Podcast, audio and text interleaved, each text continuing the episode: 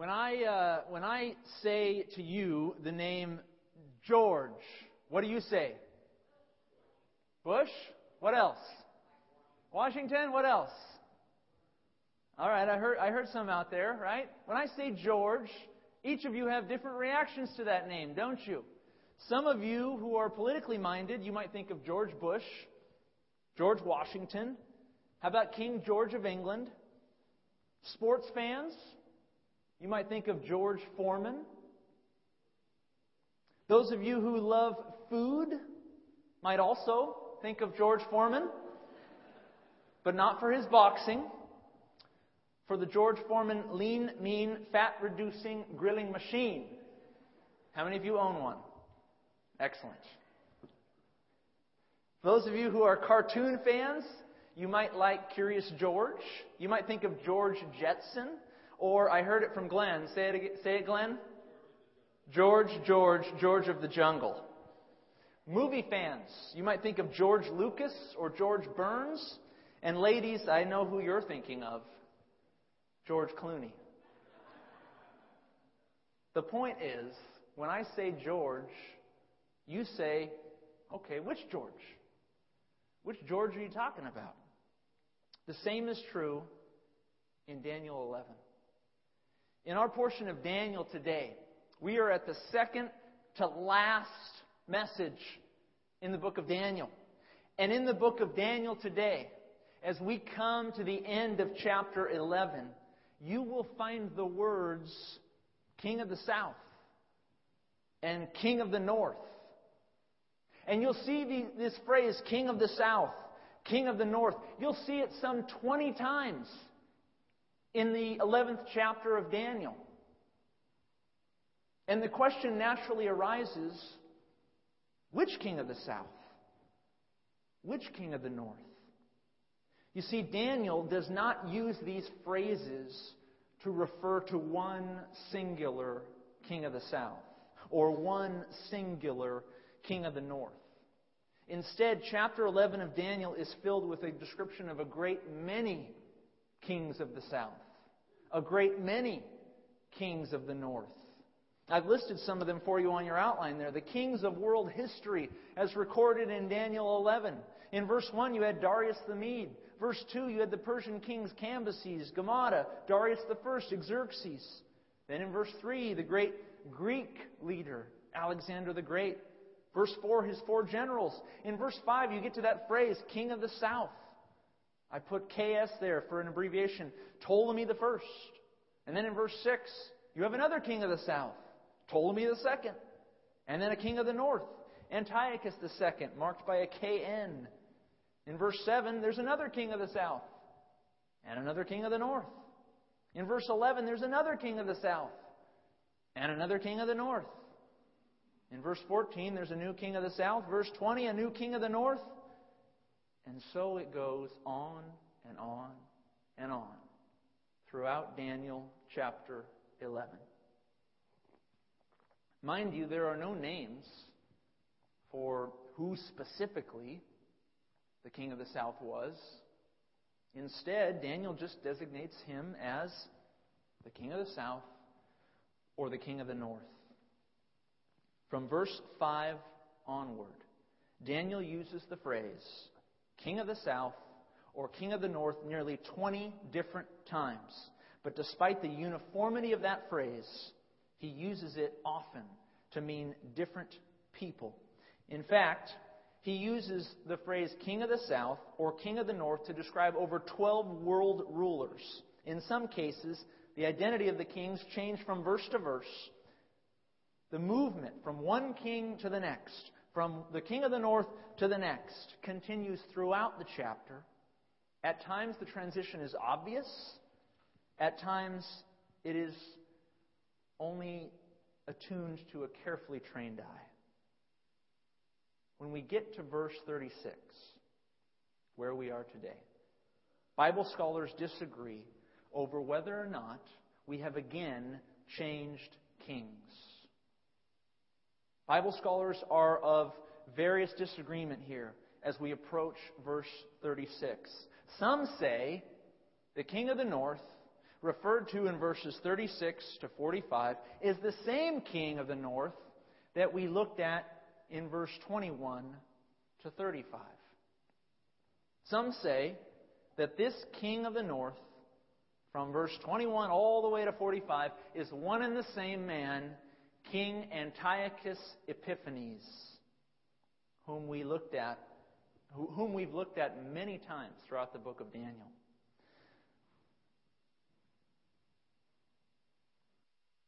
Some believe that this king remains the same from verse 21 all the way to 45. But if Antiochus Epiphanes is the king of the north, described in the last 10 verses of Daniel 11, then this portion of Daniel's prophecy would be a fraud. For even liberal scholars admit that the last 10 verses of chapter 11 of Daniel describe events that go far beyond what Antiochus ever accomplished. That is why many Christians believe that a new king of the north is in view, beginning in verse 36. A final king, in fact. You and I know this king as the Antichrist. The idea, the idea that the last king of the north in Daniel 11 is none other than the Antichrist is not a new idea. Not a new idea whatsoever. In fact, many early Christians believe this to be so, including early church father Jerome, Theodoret of Cyrus, even the great Protestant reformer Martin Luther believed that the last king of the north mentioned in Daniel chapter 11 was none other than the Antichrist. And scores of Christians today follow in their footsteps. This is a fascinating portion of Scripture, and in fact, it is the most detailed description in the Old Testament of the final man of sin. And so I'd like us to read it together, beginning in verse 36. I'm going to read it one time through all the way, and then we're going to go through it piece by piece. Daniel 11:36 to 45, the final king of the north. Let's read it together. Then the king shall do according to his own will. He shall exalt and magnify himself above every god he shall speak blasphemies against the God of gods, and shall prosper till the wrath has been accomplished. For what has been determined shall be done. He shall regard neither the, the God of his fathers, nor the desire of women, nor regard any God, for he shall exalt himself above them all. But in their place he shall honor a God of fortresses, and a God which his fathers did not know, he shall honor with gold, with silver, with precious stones and pleasant things. Thus he shall act against the strongest fortresses with a foreign God, which he shall acknowledge and advance its glory, and he shall cause them to rule over many and divide the land for gain. At the time of the end, the king of the south shall attack him, and the king of the north shall come against him like a whirlwind, with chariots, horsemen, many ships, and he shall enter the countries overwhelm them and pass through. He shall also enter the glorious land, and many countries shall be overthrown. But these shall escape from his hand Edom, Moab, and the prominent people of Ammon. Verse 42 He shall stretch out his hand against the countries, and the land of Egypt shall not escape. He shall have power over the treasures of gold and silver, over the precious things of Egypt. Also the Libyans and the Ethiopians shall follow at his heels. But news from the east and the north shall trouble him. Therefore he shall go out with a great fury to destroy and annihilate many. And he shall plant the tents of his palace between the seas and the glorious holy mountain. Yet he shall come to his end, and no one will help him.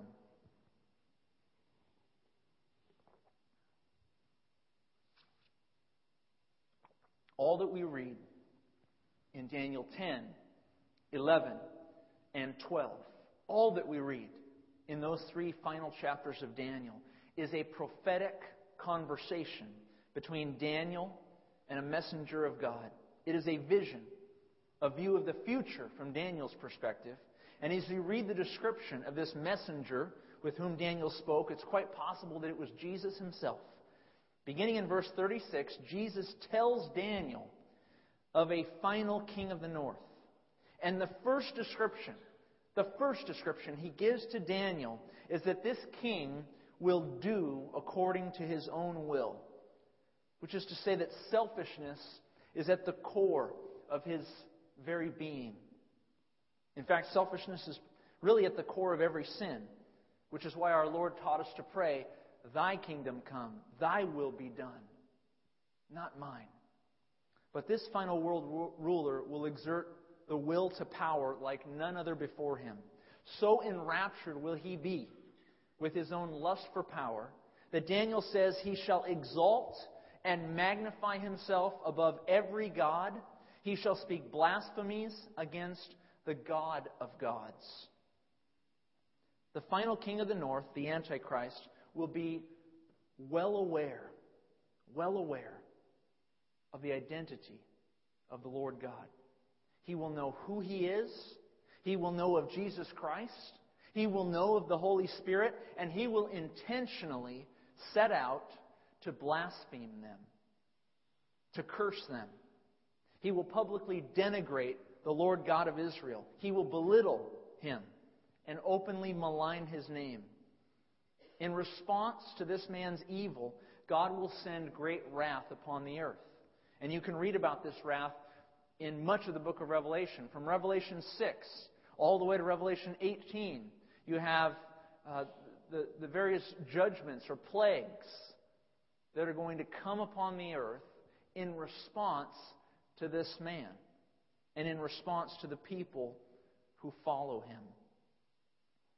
They're known as the seal, the trumpet, and the bowl judgments. They're awful plagues, similar to that of Pharaoh in the Exodus sores upon men's bodies, the sea turning to blood, t- darkness upon the earth, famine, drought, earthquake.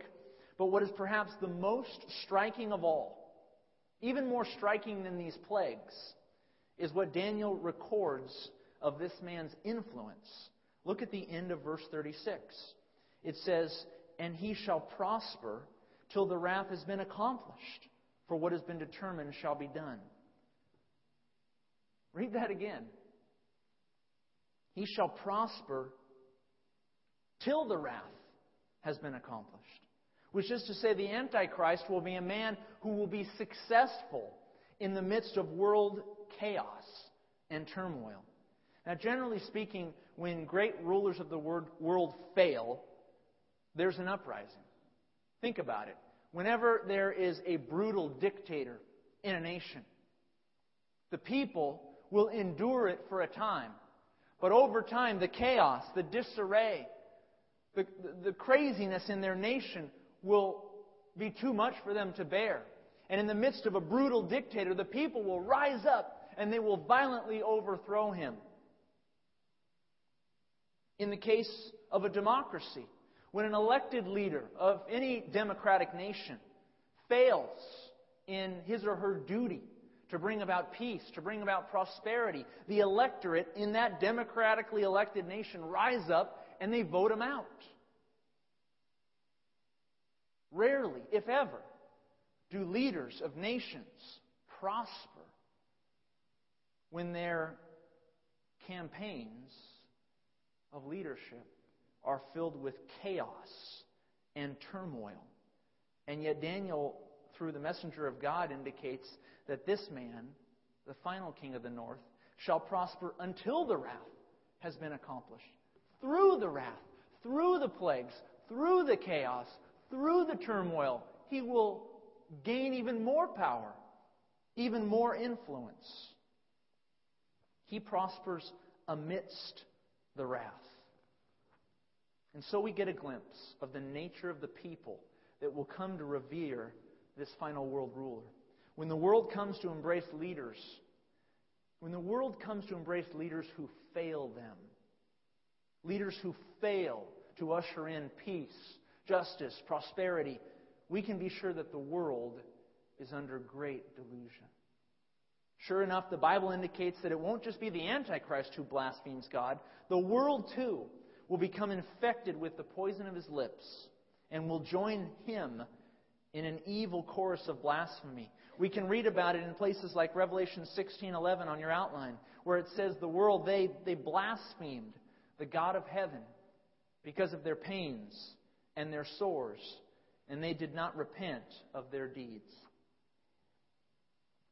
Paul would speak of this as a great delusion in his letter to the Thessalonians. In 2 Thessalonians 2, he said, God will send them great delusion, strong delusion, that the world should believe the lie, that they all may be condemned who did not believe the truth but had pleasure in unrighteousness. And so, friends, the Antichrist, the final king of the north, will be a man not only of great selfishness, not only a man who lays claim to, to divinity, as it says there in verse 36, but he'll also be a man of incredible influence, able to prosper despite great chaos and turmoil on the earth. The description of this man continues in verse 37. It says, The messenger of God says to Daniel, And he shall regard neither the God of his fathers, nor the desire of women, nor regard any God for he shall exalt himself above them all. Here we learn about this man's religion. It says he pays no regard to the God of his fathers. That was certainly not true of Antiochus Epiphanes. Now, those scholars who assume that, that we're speaking of the same king of the north since verse 21, Antiochus revered the Hellenistic gods of the Greeks. In fact, he required their worship. But this man He's far different than Antiochus. This man pays no regard to the God of his fathers. The word God here is the generic term for God, Elohim. It could mean the Lord God of Israel. It could also mean another God, lowercase g, of another religion. Some believe verse 37 refers to the God of Israel, and therefore they believe that the Antichrist will be of Jewish descent. But the phrase, God of his fathers, is too generic to require that meaning. It could equally mean that he is of Islamic descent and that he refuses to regard the God of his fathers, Allah. One thing is clear, though. He is a man who parts ways with his ancestral religion. So whether you believe, whether you've come to learn about the Antichrist that you think he is of Jewish descent and that the God of his fathers refers to the Lord God of Israel, or whether he is of some other descent, physical origin, perhaps Islam or some other religion. What is clear here is not his origin, but rather that he parts from that origin. Verse 37 continues He shall regard neither the God of his fathers, nor the desire of women, nor regard any God, for he shall exalt himself above them all. Here we come to a very hotly contested phrase among scholars. Historically, some have read this phrase, he shall not regard, or he shall regard neither the God of his fathers nor the desire of women. Some have read that to mean that at the very least, the Antichrist will be an unmarried celibate man. Or at the very most, he will be a homosexual. But recent Hebrew scholarship has demonstrated um, and I think uh, the consensus is becoming overwhelming at this point that the translation, the historic English translation of verse 37, is probably misleading. The word for desire here in Hebrew, hemdat, actually requires a what's called a subjective meaning, not an objective meaning. And that's just tech, that's some technical terms here, but I want to just break it down for us. In other words, if it was an objective meaning of hemdat, the, the word desire there, it would mean the desire of women. But if it was a subjective meaning, which is what most Hebrew scholars are coming to understand about this verse, that it would mean something a little bit different. It would be written rather, the one desired by women. Which is to say that he, the Antichrist, will not regard the one desired by women. Well, what is the one desired by women? Keep in mind, this small phrase, this small phrase, is included amidst a larger context, isn't it? When you read verse 37, and if you actually continue all the way to verse 39, it's speaking about his religion. It's speaking about his spiritual persuasion. And so it would seem really odd in the midst of an entire section on his spirituality for all of a sudden Daniel and the messenger of God to part ways and to speak briefly about his sexual orientation. And so instead, scholars have been looking now a different, at a different angle of verse 37. They're, they're now looking at it as the one desired by women. And they're asking the question, where can we find this in contemporary, uh, in the contemporary day of Daniel, and perhaps how would Daniel have understood that phrase? One historical option would be the ancient goddess Tammuz. What is fascinating about the ancient goddess Tammuz is that one of Daniel's contemporaries, Ezekiel, a man who prophesied at exactly the same time as Daniel, Ezekiel the prophet spoke about the, the goddess Tammuz. In a vision Ezekiel had with God, the Lord showed Ezekiel many of the awful things that the Israelites were doing. And he said a very unique thing about the goddess Tammuz. Turn back in your Bibles to Ezekiel chapter 8 beginning in verse 12. I want to read it together with you. Ezekiel, just, a, just before Daniel here, Ezekiel chapter 8, beginning in verse 12, God speaks to Ezekiel, and this is what he says. He's showing him the sins of Israel. And he says in verse 12, Then he said to me, Ezekiel, Son of man, have you seen what the elders of the house of Israel do in the dark? Every man in the room of his idols. For they say, The Lord does not see us, the Lord has forsaken the land. And he said to me, Turn again, Ezekiel, and you will see greater abominations than they are doing here. Verse 14 So he brought me to the door of the north gate of the Lord's house, and to my dismay, women were sitting there, weeping for Tammuz, the goddess Tammuz. Weeping crying out for a pagan goddess that was prominent in Daniel's day. How would Daniel have understood verse 37? Probably not that the Antichrist, uh, probably not that the messenger of God was making a cursory comment about the sexual orientation of the final king of the north. That's probably not how Daniel understood it. Instead, he, along with his contemporary Ezekiel, would have understood that the one desired by women in that day and age was none other than the female goddess Tammuz. And what the messenger of God is saying to Daniel is that this final man of sin, this final king of the north, the Antichrist, he shall regard neither the God of his fathers, he'll abandon his ancestral religion, nor will he regard the gods that are in and around Daniel's day, the gods of men, the gods of women like Tammuz.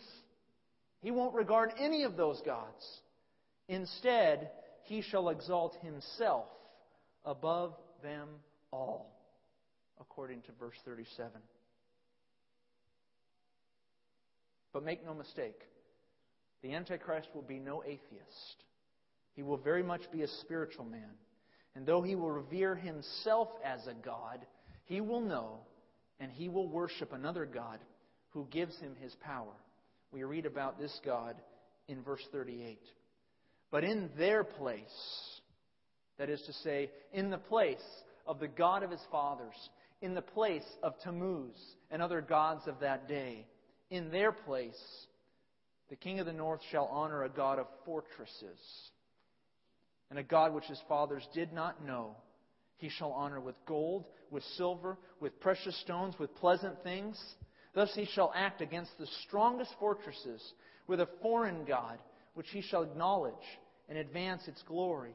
And he shall cause them to rule over many and divide the land for gain. God's messenger tells Daniel the Antichrist will worship and serve a God of fortresses, a God of Maoz in Hebrew meaning a God of great strength, a God of strongholds. It is quite clear from the testimony of Scripture that this God, lowercase g, is none other than the great adversary, Lucifer, or Satan. The Antichrist will be a Satanist. He will worship Satan. He will offer him sacrifices of gold, of silver, of precious stones, of pleasant things. He will acknowledge Satan as his God, and he will work to advance Satan's name. And in return, in return for his worship, Satan will give the king of the north fantastic world domination, supernatural power.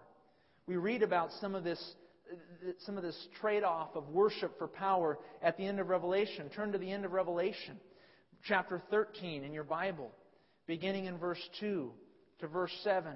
This is the relationship between Satan, the dragon, here described in Revelation 13:2, and the final Antichrist, beginning in the middle of verse 2. The dragon, chapter 13 of Revelation, middle of verse 2. The dragon gave him, that is the Antichrist, his power, his throne, and his great authority. And I saw one of his heads, the Antichrist's heads, as if it had been mortally wounded, and his, his deadly wound was healed. And all the world marveled and followed the beast. So they worshiped the dragon, Satan, who gave authority to the beast, the Antichrist and they worshiped the beast, saying, Who is like the beast? Who is able to make war with him? And he was given a mouth, the Antichrist was, speaking great things and blasphemies. And he was given authority to continue for 42 months. And he opened his mouth in blasphemy against God to blaspheme his name, his tabernacle, and those who dwell in heaven. It was granted to him to make war with the saints, to overcome them and authority was given him over every tribe, tongue, and nation. As one scholar has put it, it will be a spectacular trade off. World power and godhood for a man, the Antichrist, and world homage, homage, and adulation for Lucifer the devil. world power and godhood for a man, and world adulation for Lucifer the devil. Verse 39 suggests that the Antichrist will wage military actions against strong fortresses in the name of Satan. And with each victory, he will divide the land for gain. That is to say, through bribery and payoffs, he will bring together a coalition of puppet kings to rule the world as his henchmen.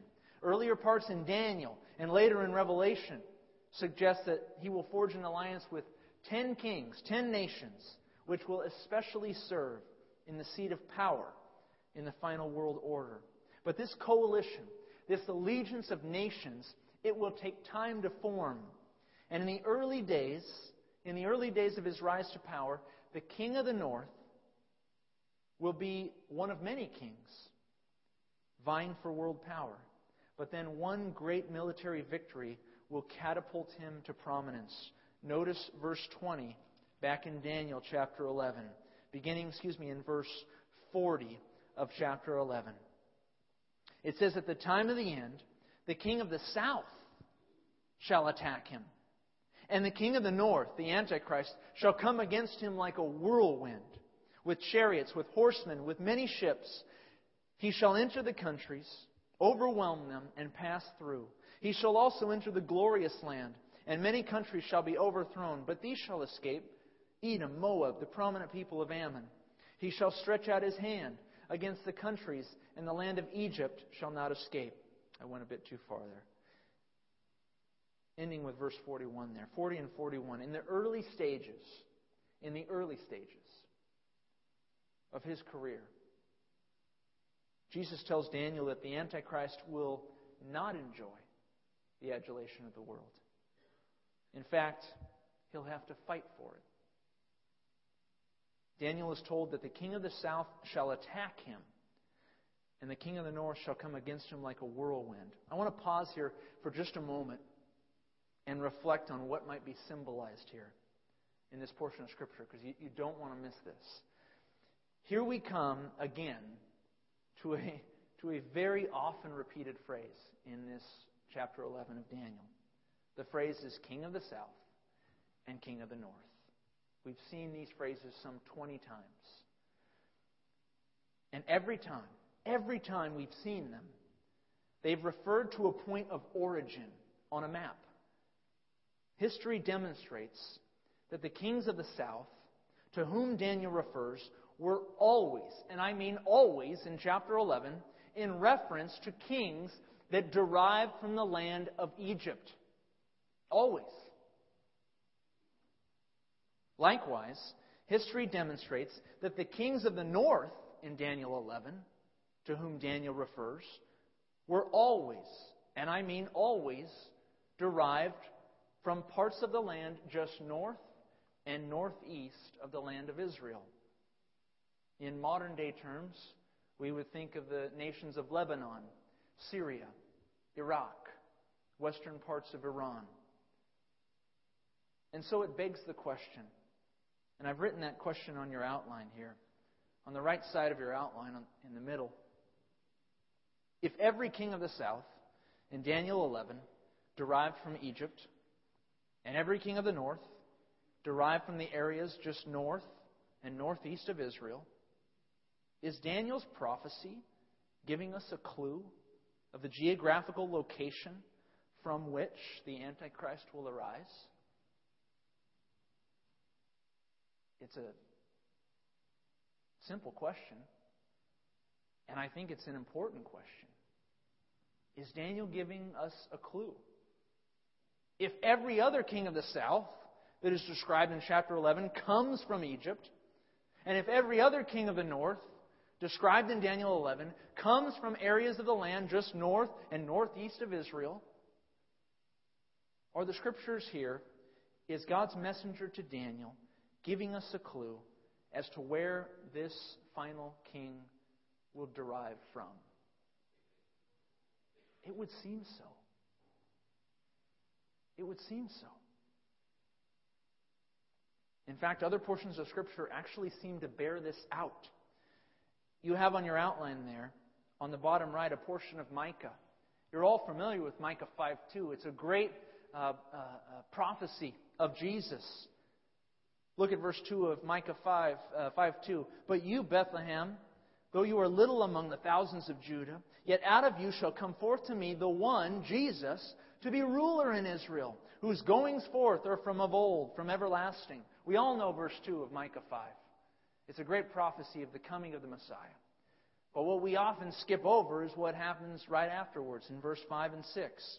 And this one, Micah writes, Jesus, shall be, shall be peace. When the Assyrian, the Antichrist maybe, when the Assyrian comes into our land, and when he treads in our palaces, then we will raise against him seven shepherds and eight princely men. They shall waste with the sword the land of Assyria. Thus he, Jesus, shall deliver us from the Assyrian when he comes into our land, when he treads within our borders. I've put a question mark there. The name Antichrist. And I've done so for good reason.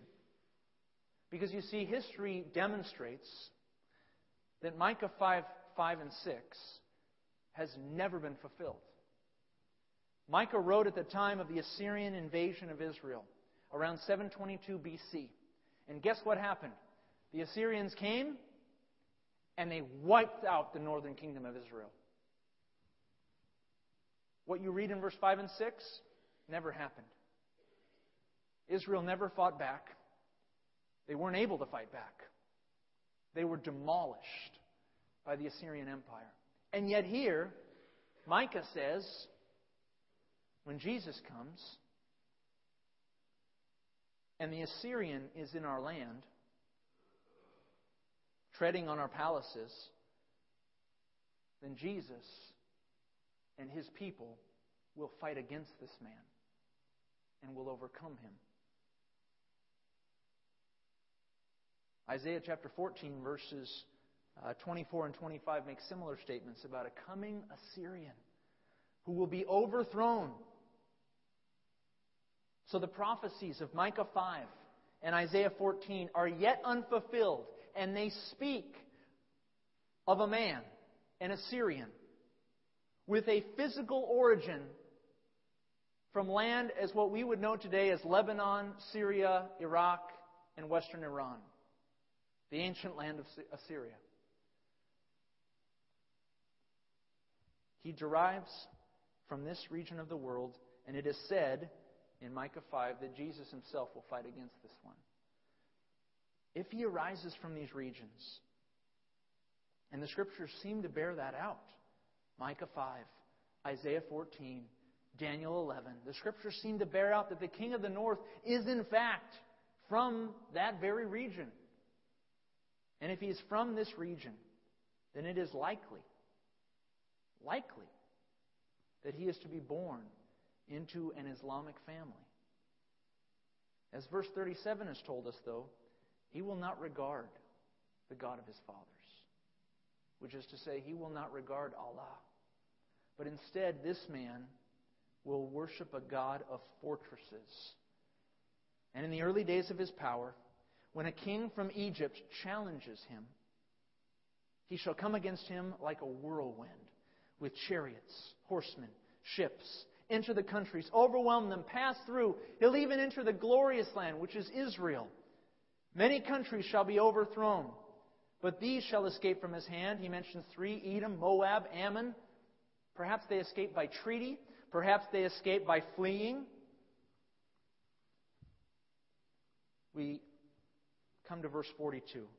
He shall stretch out his hand against the countries, and the land of Egypt shall not escape.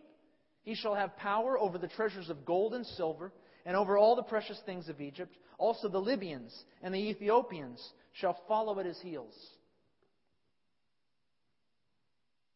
Here again, God's messenger confirms the territories. Don't, don't miss this. The messenger of God confirms to Daniel the territories of which he speaks. He says to Daniel that Egypt won't escape, which makes sense because the king of the south from Egypt has gone up to fight him. And the king of the north has come down like a whirlwind, and he's ravaged the king of the south. And it says, in like fashion, that Egypt won't escape. We're speaking of territories of land here. The king of the south, who challenges the king of the north, shall lose. And the people of Egypt shall not escape. Instead, they shall have their treasury and their riches plundered by the Antichrist. In time, the Libyans, which for Daniel would have meant all of northern Africa, and the Ethiopians, which for Daniel would have meant all of eastern Africa, they will follow at his heels. What fascinates me more than anything is that none of this is incomprehensible. I mean, none of this is incomprehensible. We look, I, don't, I don't mean to play uh, newspaper hermeneutics here. I don't mean to read scriptures and compare it with our, our modern day and try to line, uh, point, you know, connect the dots everywhere. But it just doesn't take a rocket scientist to realize that this is not incomprehensible. This is the likelihood that what we're seeing here is starting to transpire in our day is high. Look at Syria. Look at Iraq. Look at Iran. The ancient land of Assyria, the king of the north. What's happening in those nations? In Syria, under the brutal dictatorship of Bashar al Assad, tens of thousands of people are dying Hundreds are dying daily, right now. They're in a state of civil war. Look at Iraq. Iraq has just come through a brutal dictatorship in Saddam Hussein. They've gone through great war, great chaos, terrorism. They're attempting to make democracy work. The world is watching. Look at Iran. Iran is working to create nuclear energy, which they tell us is for peaceful purposes. And we all believe that. Yet their president publicly advocates for the annihilation of Israel. These lands, these territories of the world, which are undeniably the ancient territories of Assyria, are utterly unstable. Is it not reasonable that lands such as these might coalesce behind a world ruler? What of Egypt? What of Libya? What of Ethiopia? We've watched the Arab Spring become a dark and cold winter, a dark and cold winter of extremism. Egypt, Libya, They got rid of their dictators. And the world went, oh, good. Hosni Mubarak, what an awful man. Egypt will be much better without him. Gaddafi, oh, what a terrible dictator. Libya will be much better without him. And what has replaced those governments? We're going to see dictators and rulers in those nations that make Gaddafi and Hosni Mubarak pale in comparison to them.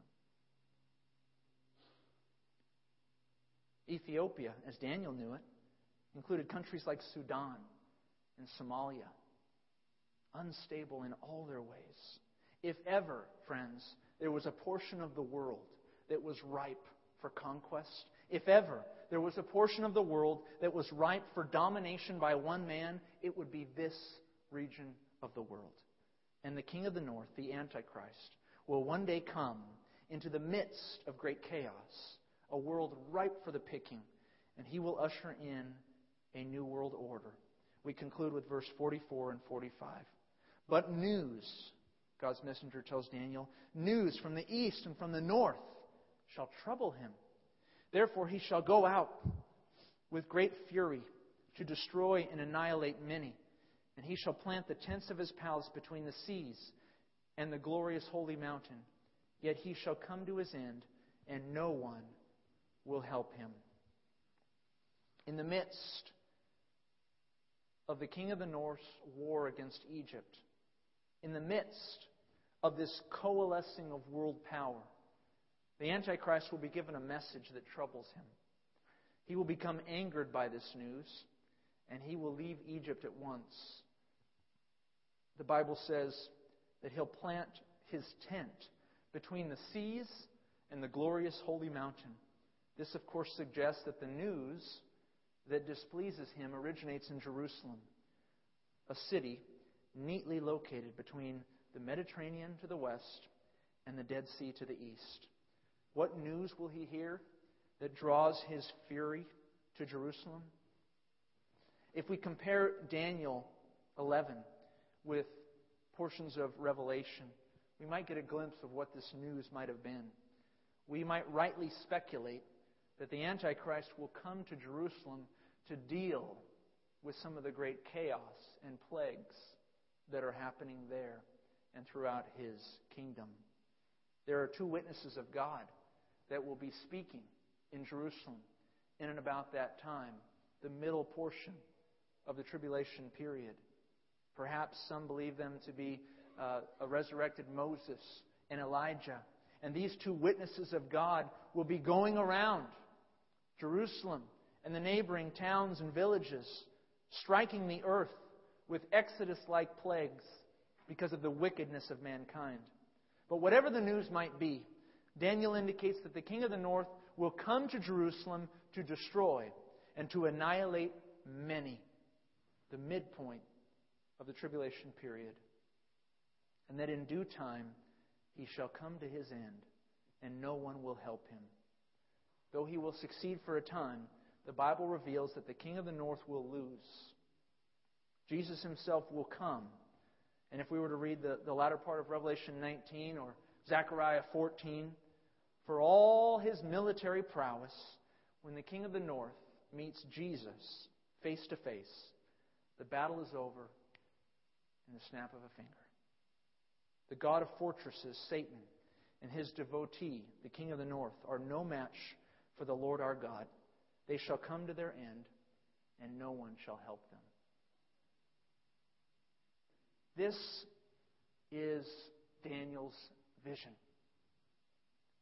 A final king of the north. He's been speaking about so many of them.